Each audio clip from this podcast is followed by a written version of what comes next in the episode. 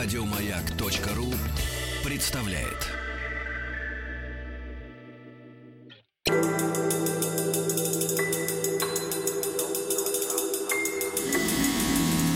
Объект 22.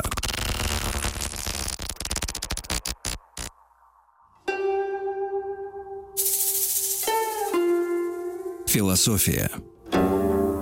Это «Объект-22», я Евгений Стаховский, очередная серия цикла по истории философии. И, честно говоря, недавно поймал себя на мысли, что мне крайне хочется уже разделаться со всеми античными товарищами для того, чтобы двинуться дальше и подойти уже к каким-то более современным вещам. Я уж не говорю о 20 веке и сегодня, и 21 да, сегодняшней философской мысли, до чего разум э, человеческий докатился. Но э, в той же самой, например, античности есть еще несколько персонажей, которых я не могу оставить без внимания. Как-то картина была бы неполной. И сегодня, ну, почти все же тот случай, потому что, насколько я понимаю, Платин, а речь пойдет именно о нем, это все-таки уже не античность. Тем не менее, здесь уже Юрий Анатольевич Шичалин, доктор философских наук, профессор кафедры классической филологии МГУ имени Ломоносова, директор греко-латинского кабинета. Юрий Анатольевич, здравствуйте. Добрый вечер. Да, спасибо, что нашли на меня время в очередной раз. Но правда же, что Платин это, в общем же, уже не античность совсем? И все-таки еще античность. То есть мы это относим, тот самый да? переходный период, Угу. и самый третий век, когда все менялось и все было переходило какую-то определенную грань. Но ведь третий век уже новая эра. Новая эра, Новый, да. То есть новая это эра, же да. не до. Это уже полное крушение и изнеможение Римской империи. Это бездна солдатских императоров, которые не могут держать власть. И это переход античности, античной мысли фактически в некое ничто, потому что Платин приезжает в город Рим в определенный пе- период, и там нет никого. Он в пустыне. И с одной стороны. С другой стороны, это тот самый, то самое время, когда начинает развиваться и мощно начинает развиваться христианское богословие и вообще христианская мысль. Потому что младший современник Платин Ориген – это уже великая ученость в христианстве. Его предшественники Климент Александрийский, Юстин, святой Юстин Мученик – это уже знатоки античной философии в христианстве. И вот это сочетание двух тенденций – с одной стороны, угасающей языческой традиции и развивающейся мощной христианской, оно определяет специфику этого времени. То есть это перелом. Это перелом, и это очень такой болезненный перелом и для той, и для другой стороны. Потому что христиане должны понять, а как они могут освоить языческую премудрость. Отказываться от нее они не собираются и не собирались никогда всерьез. Вот. А язычники должны понять, а что им делать теперь с их философией, когда рядом по- появляется христианство, которое говорит, что истинная философия – это христианство.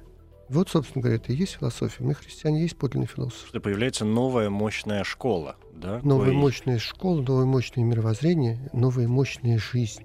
Потому что Платин прекрасно видит, и Платин, и его современники, и его ученик Порфирий, в частности, заклятый враг христианства.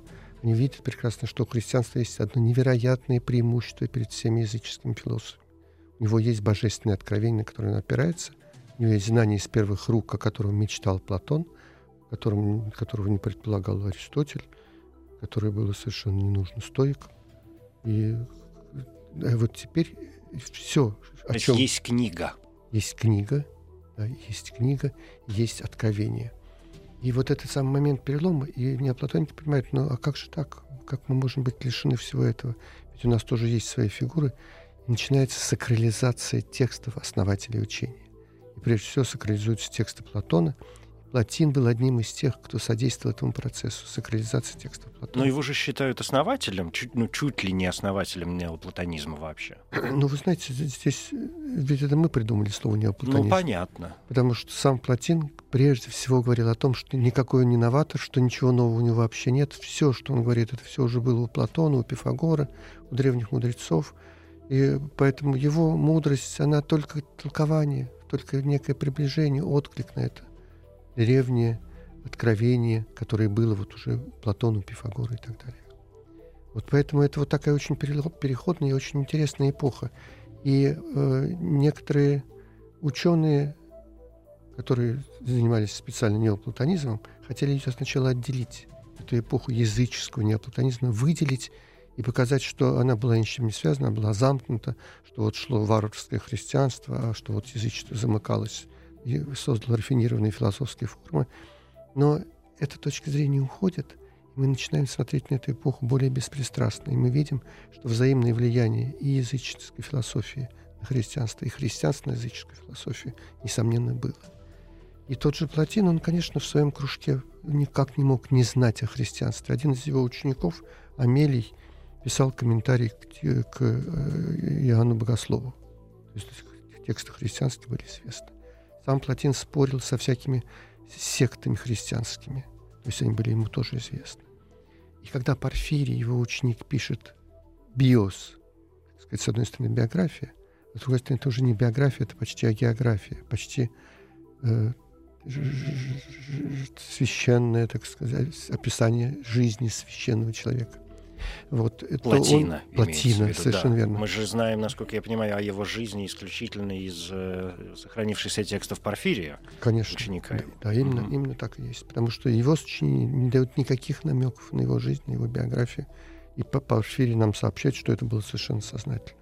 Что он никогда не говорил о своем дне рождения, о своих родителях, но зато чтил дни рождения Сократа и Платона, и тем самым, опять-таки, отдавал вот это э, исключительное полное внимание и открытость тем откровениям, которые были в прошлом. Вот. И Платин с этой точки зрения предстает у Порфирия как языческий святой. Некоторые из английских немецких авторов даже употребляют это выражение «языческий святой». И Порфирий строит это, конечно, совершенно сознательно. Порфирий ведь был великим знатоком Ветхого Завета и Нового Завета. Он отмечал там кучу несуразностей, несообразностей. Вообще был крайне раздражен против христианства. Потому что ему казалось, что гибнет античный интеллектуализм. Таким образом. Вот ну, это была его точка зрения, и э, как раз очень пристрастная, потому что именно в этот момент, как вот мы уже и сказали, упомянули об этом, э, развивалась ученость христианская и христианское богословие становилось все более и более эрудированным, ученым, оснащенным тончайшими концепциями, понятиями там, и так далее. Вот, но Порфирия это раздражало, и поэтому он решает создать образ, свой образ святого. И он начинает замечательно свою биографию, но те, кто читал, сразу вспоминают. Латин не позволял, чтобы с него писали портреты, потому что он стыдился, что он в теле.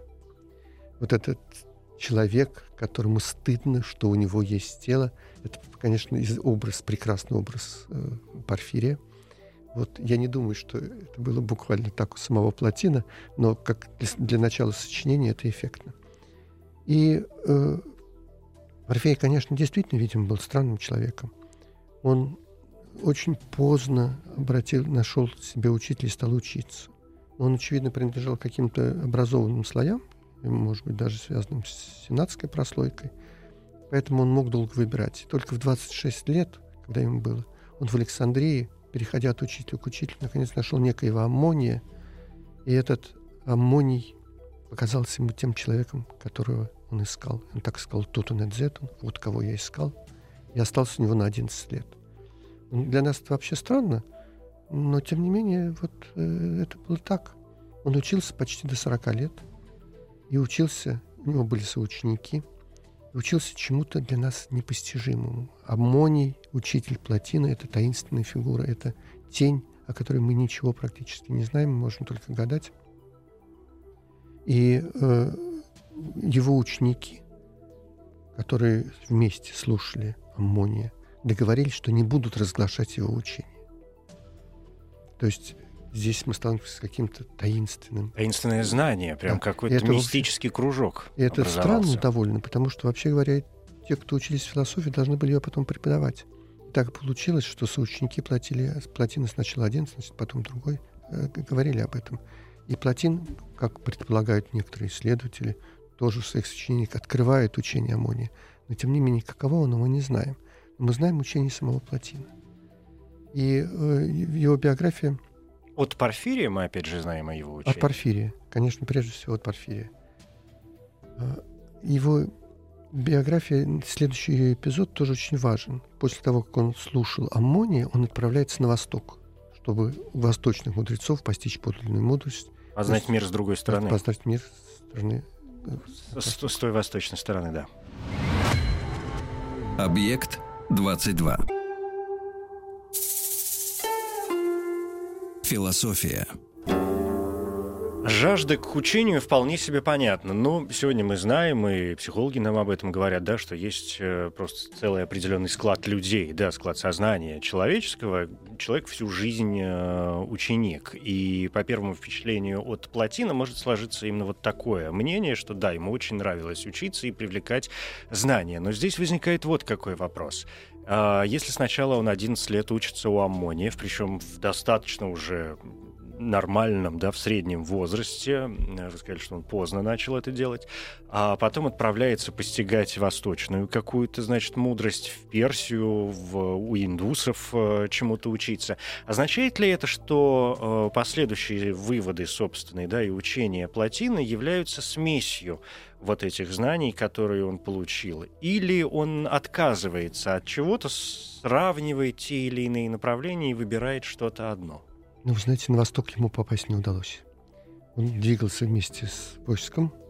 Войск потерпел поражение. Он с трудом спасся. Он оказывается в Риме. Ему не удалось ничего постичь непосредственно. И найти восточные, серьезные восточные влияния у Платина не представляется возможным. И потом нужно сказать еще вот что. Платин ведь бежал не за знаниями. Он искал способа наилучшим образом познать самого себя воспитать, сформировать свою душу таким образом, чтобы она от этого дольнего мира, отвергшись, вошла к миру горнему и нашла своего рода спасение. Мы не можем говорить о сотериологии в полном смысле Платина, даже никак не можем говорить. Но его основная, одна из основных тем его философии – это тема бегства из этого мира в мир тамошний, бегство из мира неподлинного, здешнего неподлинного мира, мира становления, мира разделения, подлинному миру, подлинного единого, подлинного бытия, ума как такового, мировой души, вот все эти высшие сущности, к которым душа должна устремиться, потому что она по происхождению оттуда. И это основная тема «Бежим в дорогое Отечество» у Платина. И э, с Платином, ну, нужно сказать, вообще ситуация складывается довольно интересная. Дело в том, что он стал очень популярен в, несколько приемов в Новой Европе. Но сначала его перевел Марсилио Фичино. И для возрожденского платонизма это была очень значимая акция, очень важный э, момент. Но там никакого серьезного развития не последовало изучения плотины, понимания и знания внимания. Хотя перевод Марсилио Фичино, он и великолепный, и для своего времени очень характерен. Марсилио считает, что Платин говорит примерно то же самое, что христианство на двух разных языках говорится об одном и том же. Вот. А потом он возникает, интерес к нему специальный возникает уже у немцев. У немцев получается странное явление. Шеллинг, который еще не изучал Платина, пишет, философствует в его духе. То есть Платин нащупал в свое время какую-то такую область для философствования, которая потом с разных сторон открывалась позднейшим мыслителям. И вот чтобы представить эту область, нужно предпринять некое усилие. Мы должны понять, что то, о чем говорит Платон, он говорит всерьез. Когда он хочет бежать из этого мира. Когда он стыдится, что он в теле, по словам Порфирия. Но это утрированный образ, но он очень яркий и правильный. Но он стыдится человечности? Он, нет, того, он, что, я имею в виду того, что он человек? Нет, того, что uh, человек — это душа. А того, что он оказался связан так прочно и плотно с материей. Хотя для души это не свойственно. Она не нуждается в теле. Она в него попадает, ну, по разным версиям, там, Платона того же, за дурно прошлую жизнь. Она попадает в тело ничтожное. Или за лучше прошлую жизнь попадает уже в тело ну, более совершенное, которое она себе избирает, ну и так далее. Вот нет, здесь была речь шла именно об этом. О том, что эта здешняя сфера, она действительно не стоит того, чтобы быть с ней прочно связанной. И Платин, с одной стороны, очень глубокомысленный философ и тонкий комментатор. Он комментирует Платона, спорит с Аристотелем. А с другой стороны, у него на этой почве возникает своего рода такая философская поэзия. Я когда переводил его тексты, я старался это передать, потому что с Платином вообще... Вот вы с ним хотите разделаться, я думаю, это не так-то просто. Mm, ну, потому что мы с ним едва-едва начали знакомиться. Так получилось, что в России Платин фигура очень мало и плохо известна. А почему? Почему так случилось? Потому что, вы знаете, у него очень сложный текст. И, и что? Это же еще интереснее должно быть. Это интереснее, но у нас недостаточно была развита в свое время классическая филология, чтобы мы могли сдать, сделать хорошего плотина. Для Западной Европы Платин — это автор, который несколько раз переводился на разные языки. На немецкий, на английский, на французский. Я не говорю о том, что они его издавали. Ну, вообще, для 20 века э, Платин стал автором, который был своего рода центром притяжения невероятных философских сил и историко-философских, филологических филологов. Было замечательное издание Платина Поля Анри и Ханса Рудольфа Швейцера. Это издание длилось, я не знаю, больше 30 лет. И это был своего рода шедевр филологического искусства, издательского искусства, искусства интерпретации. И было множество переводов. А у нас ведь классическая филология стала развиваться в XIX веке очень мощно, но это был взрыв кратковременный. И мы мало чего достигли. Великое благо, что э, в классическую гимназию окончил Алексей Федорович Лосев в свое время, и потом университет соответствующий, и у него был невероятный исключительный интерес к тому же Платину, и он его переводил, поэтому целый ряд переводов и интерпретаций вот со стороны Лосева есть. И, э, ну и все, это, это очень немного. Переводов Платина невероятно мало. Некоторые переводы делались очевидным образом не с э, греческого, потому что греческий язык невероятно сложный, еще раз говорю, вся Европа работала над этим очень долго, два столетия, по крайней мере, когда появился текст Анри Швейцера, который можно считать образцовым. Мы просто до уровня этого текста еще не доросли. Но сегодня мы же можем, скажем, на русский переводить уже с э, европейских языков, там, с того же, с немецкого, с английского, а не с э, греческого там, первоисточника. Можем, и тогда мы получим что-то такое из третьих рук. А вы сами знаете, что такое ну, знание, да. информация из один, третьих один рук. Один-то перевод всегда выглядит, ну, хоть чуть-чуть, но подозрительно, да, а уж второй. А когда их... Понимаете, почему регулярно переводят Платона? Несмотря на то, что он великолепно переведен и на английский, на французский, на немецкий, испанский, итальянский, на какие только не переведен. Потому что тем самым мы показываем, что мы сегодня можем подняться до того уровня, на котором писал Платон, и на, со своей точки зрения передать это современным языком. Собственно говоря, эти переводы делаются не столько для того, чтобы понять автора.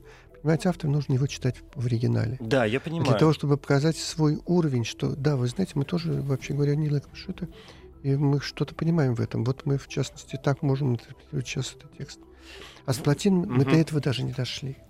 В этом есть вот в ваших словах, здесь я учуял некоторый э, парадокс, не уверен, что его нужно развивать, ну так просто поделюсь каким-то соображением, mm-hmm. что называется, лично, потому что, с одной стороны, вы сказали уже о том, что э, когда развивалась мысль, вот в том самом там, в третьем веке, когда происходил этот переломный момент, и, скажем, тот же самый Платин э, другим языком выражал те же идеи, что начало выражать э, христианство в третьем веке нашей эры приблизительно, но, с другой стороны, вот этот возврат к античному Э, к античной культуре, к античному интеллектуализму, и вот это вот подозрение, что мы что-то там теряем, наводит на мысль, что такое ощущение, что христианство все-таки разрушило всю эту античную мысль, но об этом через минуту.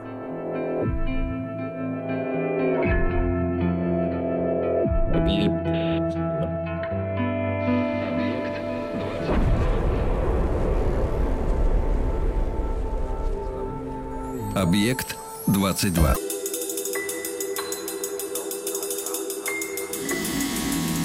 Объект 22.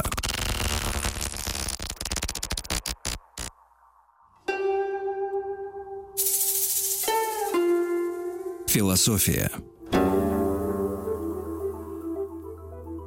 Возвращаемся Здесь... к плотину философии. Да. Что говорите? Возвращаемся к плотину философии. Да, я хочу напомнить, что в гостях у меня Юрий Анатольевич Шичалин, доктор философских наук, да, и мы говорим сегодня о плотине. Безусловно, я задал такой то ли вопрос, то ли не вопрос о том, что когда вы... Не, ну, сложилось, опять же, такое ощущение, что когда вы говорите о том, что мы, э, прежде чем понимать какие-то вещи, должны достичь определенного уровня, то сразу получается, что вот, допустим, ну, там Платон, Аристотель где-то с одной стороны э, на, на этом графике, потом потом переломные моменты, окей, там где-то плотин, потом мы куда-то рухнули в какую-то бездну, из которой пытаемся до сих пор э, вырулить, но так и не добрались еще до уровня той высокой и великой античности. Ну, во-первых, время от времени так или иначе добираемся, насколько нам это доступно. Потом, что касается плотины христианства, то уж никак не христианство виновато в том, что в какой-то момент мы хуже начинаем понимать Платона. Потому что христиане как раз были верными хранителями этой традиции. Есть одна замечательная диссертация, которая посвящена специально именно этому вопросу. Цитирование и знание христианами Платона. Знают практически все. В школах изучалось все образованность крестьян в IV веке показывает, что они великолепно владеют Платоном, и не, при этом не будучи, и именно как философом, не будучи зависимым от него в смысле религиозном, в смысле такого общего мировоззрения. Вернемся к Платину. Значит, э, Платин говорит не совсем то что христианство, потому что при всем том он остается философом. И тем не менее, у него есть постоянное чувство, что он как будто бы покидает и расстается этот мир – и восходит к самым высшим сущностям. Это три высшие сущности. Это душа, ум и то, что выше сущности, выше всякого бытия, высшее начало единое. Это Собственно, триединство получается, да? Это получается некое, некое триединство. Такая троица. И трактат, в котором это хорошо сформулировано, называется «Паритон трион архикон гипостасион», то есть о трех начальных ипостасях. Но Платин имеет в виду, что это три начальные сущности, и имеет под этими тремя начальными сущностями – три проявления первого высшебытийного начала, единого или блага. Эти три проявления – ум, душа и космос. Это сфера бытия. И вот Платину нужно выбраться из, низшей, из низшего уровня бытия, связанного с материей, с телом, и перейти на уровень души и ума для того, чтобы прикоснуться к единому. Он это замечательно описывает. Для того, чтобы понять его стилистику немножко, я думаю, что я прочту несколько фрагментов из его трактата о прекрасном, потом трактата о едином. Да, это было бы интересно. То есть это перевод, э, это его текст или это текст, который Порфирий уже собрал в... Э, ну, да, я думаю, сейчас нам придется отлично это. Дело в том, что Платин как раз относится к числу таких авторов, которых мы читаем в чужом переложении. Потому что мы все время знаем Платин и Нады. Но Нады — это текст, который составил Платин, э, Порфирий из э, фрагментов текста Платина. И поэтому у Платины был совсем другой замысел, вернее, то есть замысла некого единого комплекса у него вообще не было. Он работал с учениками и обсуждал с ними целый ряд проблем. Поначалу он хотел их вовлечь в саму сферу рассмотрения этих проблем, сформировать их душ так, чтобы для них была открыта эта область выше, высшебытийного начала его главных проявлений и души. Вот. А потом он разбирал с ним технические проблемы. А Порфирий из этого решил сделать Библию неоплатонизма.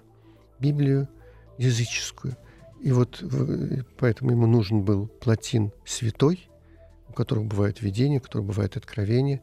Текст его соответствует, целиком описывает весь мир. И те шесть девяток, которые он выстроил, они должны были отражать полностью структуру всего этого мира. Вот. Но вот для того, чтобы показать, что Платин был, с одной стороны, очень точным философом и профессиональным, а с другой стороны, для него было ясно, что какие-то вещи объяснить нельзя. Я вот и хотел почитать несколько текстов из него. Угу. Вот в трактате о прекрасном он пишет так. Подобно тому, как в области чувственно воспринимаемых прекрасных, говорить о них не могли бы те, кто их не видит и не воспринимает как прекрасные, например, слепые от рождения. Таким же точно образом и о красоте обычаев не могут говорить те, кто не воспринял красоту обычаев, наук и всего остального в том же роде. А о сиянии добродетели не может говорить тот, кто даже представления не имеет, сколь прекрасен этот лик справедливости и целомудрия. Так что ни вечерняя, ни утренняя звезда столь не прекрасны. Поэтому следует прежде всего увидеть это тем, чем таковой видит душа, а увидев, испытать радость, испуг и потрясение гораздо больше, нежели от прежних, поскольку прикасаешься уже к истине. Заметим, что чувства, испытываемые от каким бы оно ни было прекрасного, должны быть именно такими – изумление, сладостный испуг, томительное желание, страстная любовь и радостные потрясения. И это можно испытать, и души испытывают это и от незримого, причем, можно сказать, все, хотя, конечно, преимущественно те, что более других одержимы любовью, как и красоту в телах видят, конечно, все, но ранит она не одинаково. Есть те, кто больше всех их и называют влюбленными. Ну вот этот кусок, он, конечно, явно инспирирован Платоном. Очень поэтичен. Он очень поэтичный. Это вы он... постарались над поэтикой или... Э... Платин очень тонкий писатель. Он очень непростой писатель, но очень тонкий писатель, и он чувствует эту поэзию Платона и искусно в платонских образах ориентируется, потому что они стали его образным миром. Хотя он прекрасно понимает, что это только для того, чтобы направить душу, устремить ее к горнему, потому что само горнее не описывается ничем. Сфера горнего, сфера единого как такового, сфера блага вышебытийного – это сфера полного молчания. Его нельзя даже не увидеть, не подумать о нем. К нему можно только неким странным образом прикоснуться. Когда мы достигаем сферы подлинного бытия и оказываемся на его верхней границе, и вот тут мы как будто бы немножечко касаемся этого вышебытийного единого – наша душа обретает свое подлинное отечество и возвращается к себе самой.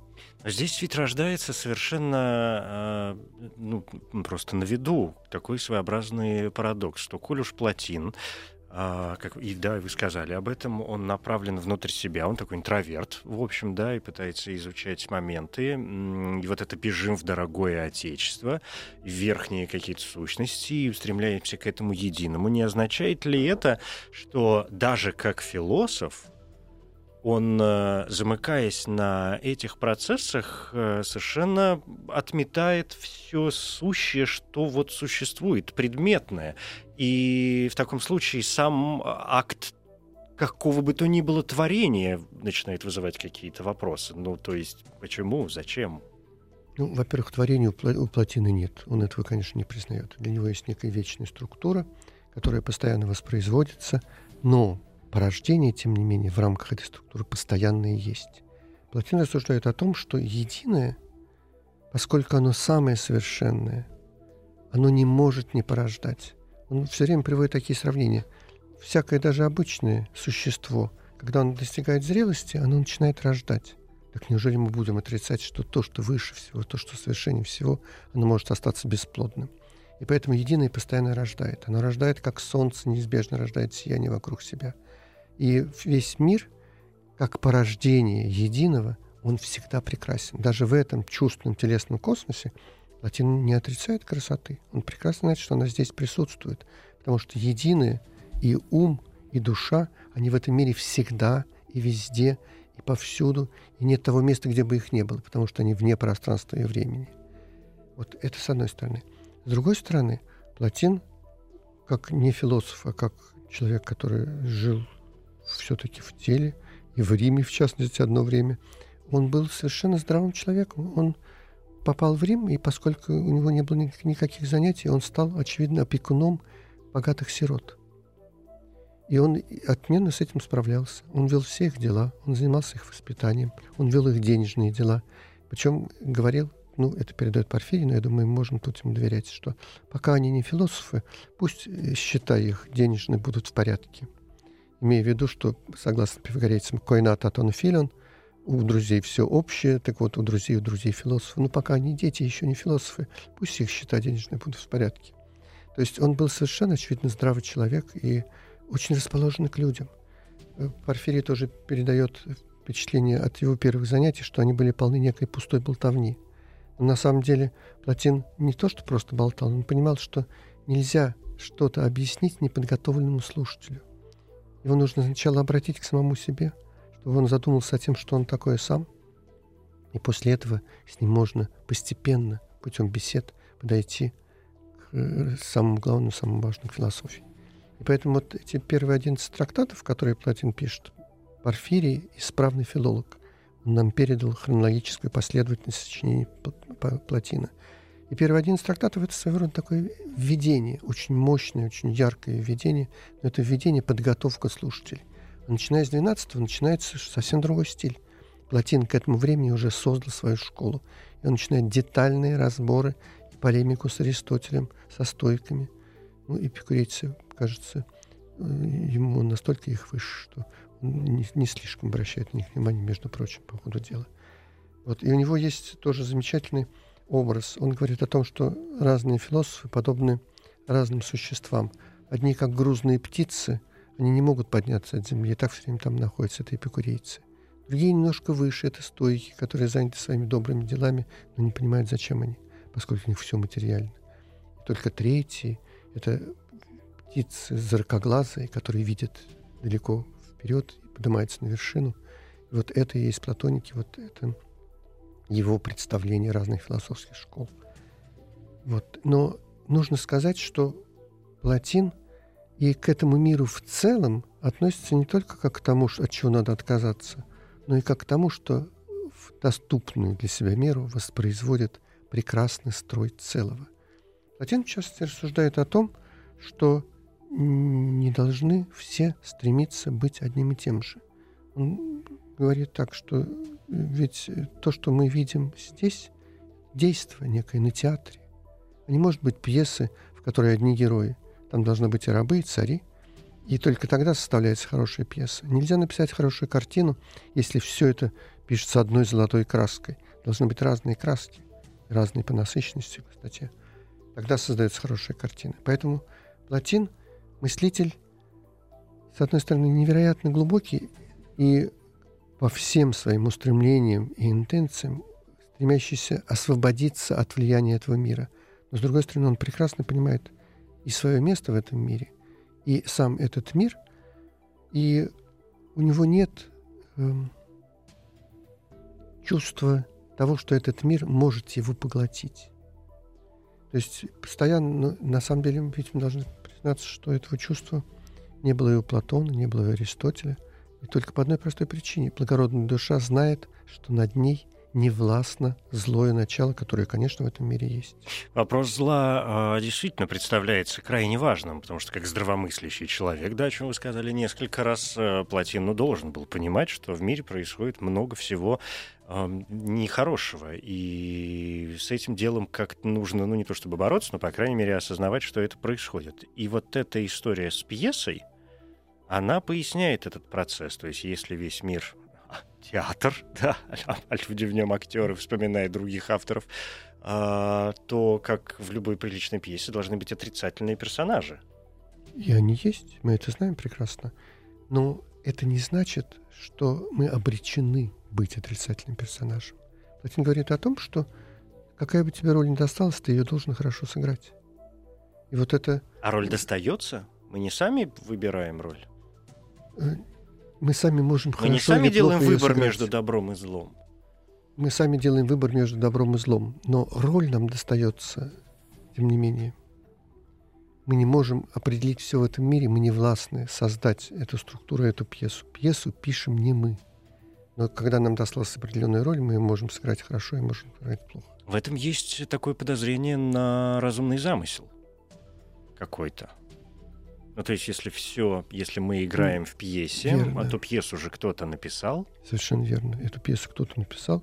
И, конечно, эта пьеса создается в умом образцом для всего происходящего, но эта пьеса странная, на наш теперешний взгляд. В этой пьесе нет истории. В этой пьесе нет истории. Вот, оказывается, как все. Философия. С вашего позволения не буду далеко уходить от вопросов истории и зла, потому что само слово «история» можно воспринимать да, в, в разных смыслах. История как ну, история человечества, например, да, или какие-то исторические события, которые происходят, либо история как некий сюжет, который разворачивается на той же самой сцене. И вот этот сюжет у Платина на самом деле всегда, почти всегда это один и тот же сюжет.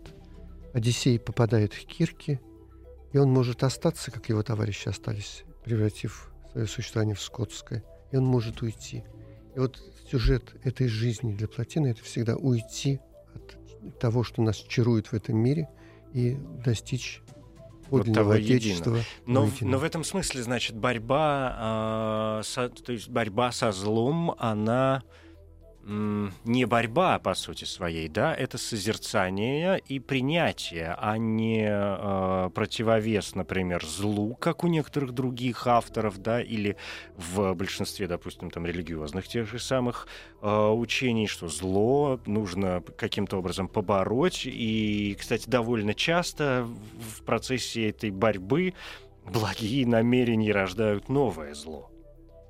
Да, это так. Ну, плотина — мы с этим практически не сталкиваемся, с разработкой этой темы, и по одной простой причине. Он прекрасно знает, что есть определенная иерархия добродетелей. Ух ты. То есть добродетели могут быть низшего толка, и с этого все и начинается. То есть Платина рассуждает вот об этом высоком уровне, уже имея в виду, что низшие добродетели нами уже освоены. И здесь есть определенный парадокс. Но нам, конечно, нужно освоить, прежде всего, побороть нашу, наше вожделение, разнообразные вожделения.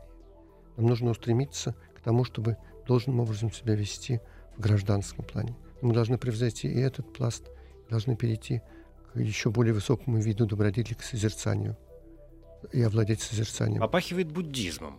Нет. Нет? Совершенно нет. Видите, дело в том, что Платин никогда в этом плане не агитирует. Он описывает свой опыт, что а у меня так тоже было. не агитирует. Да. Вроде как. А он э, для него это вот эти все образы и этот переход от одной добродетели к другой, они объясняются тем, что он, как и всякий античный платоник, прежде всего педагог. Мгм. То есть ему важно задать правильное направление душе слушателя.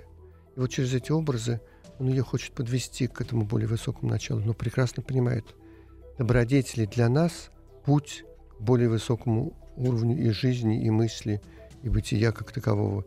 Но божество лишено добродетелей. То есть мы, как Платоник, основной те- тезис Платоника, чем занимается Платоник, какова цель его философии и занятия философией? Уподобление божеству, насколько это возможно.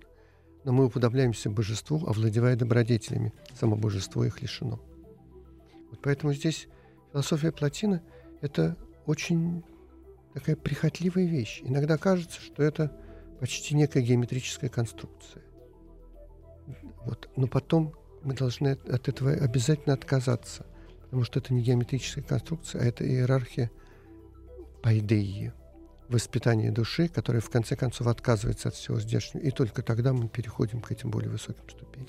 Подождите, по сути же получается, что речь идет... э, Нет, вы произнесли это слово, вы же сказали что-то о сатериологии.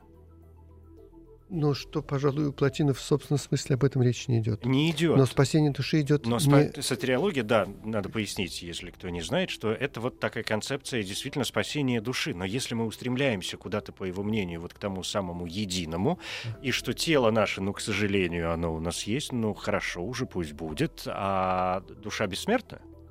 Душа бессмертна, но душа в конечном счете не индивидуальна. То есть платиновская душа, А единое, вот а то самое единое. Ага. То есть, а мы все части. а, нет, есть мировая душа, Мгм. есть различные отблески, мы возвращаемся по плотину к мировой душе. Но дальше от уровня мировой души мы переходим к уровню ума. На уровне ума вот этого индиви- индивидуального развлечения там тоже уже нет. То есть для плотина это ка- картина некоего, то, что, с чем мы сталкиваемся здесь, это пьеса, которая играется здесь, это некий спектакль призрачный.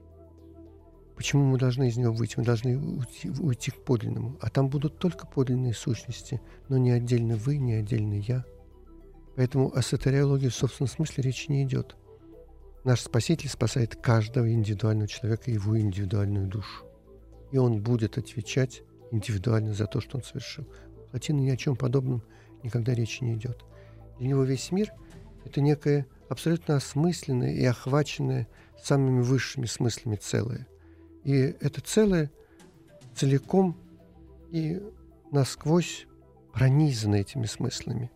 Но это совсем не значит, что мы в своей индивидуальной жизни можем воспроизвести в некой истории эти смыслы. Платин говорит о том, что мы можем сделать. Мы чаще всего можем что-то испортить. Подобно тому, как у ящериц мы можем оторвать хвост, а природа его восстанавливает. И вот для природы, для плотины весь мир – это мир неких логосов, которые совершенно правильным образом все в этом мире вершат. Мы можем своей злой волей, своим неправильным поведением это испортить и нарушить. Но этот всеобщий смысл и все пронизывающий, он опять все исправляет.